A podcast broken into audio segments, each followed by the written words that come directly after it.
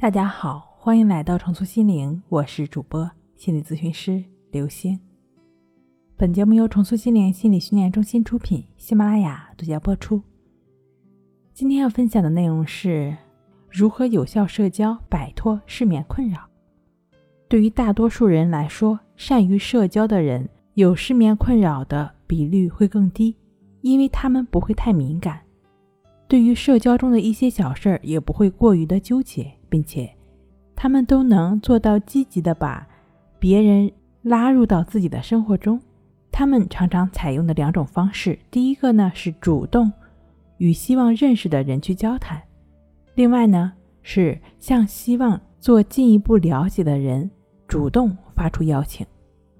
即便受挫了，他们也不会有太大的干扰。对于社交不是那么在行的人来说，怎么跟别人自信的攀谈呢？主播这里有四条建议：第一，选择开放式的提问，不要涉及那些一两句话就能结束的话题，比如说“你好吗”或者是“你觉得今天天气如何”，那对方的反应可能就觉得你好无趣。第二，以评论式为突破口。但不要纠结那些敏感的政治问题，尤其是别讨论战争，多以愉快轻松为主。第三，以周围环境为话题，比如说你所参加的聚会场景环境如何，音响效果怎么样，你都可以去评论。看到什么你张口去说就好了。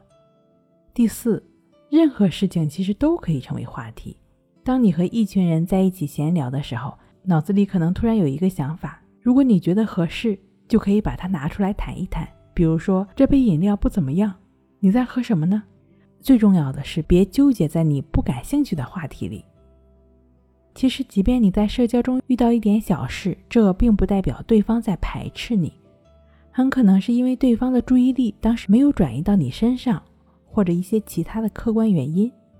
只要你觉得是值得的，那你就不要气馁。另外的话呢，想跟别人。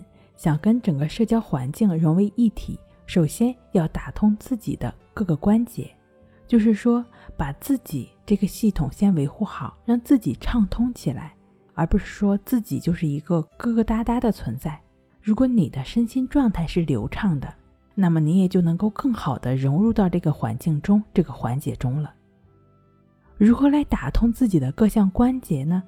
你可以通过运动来增加自己身体的多巴胺，也可以通过静坐冥想，或者就只是感觉呼吸的练习关系法，帮助自己清理内心垃圾，帮助自己净化心灵。相信你白天的心理状态也都是舒适愉悦的，那么夜晚降临时，当你躺在床上，身体需要的时候入睡，也就是自然而然的了。睡不好学关系。关系五分钟等于熟睡一小时。好了，今天跟您分享到这儿，那我们下期再见。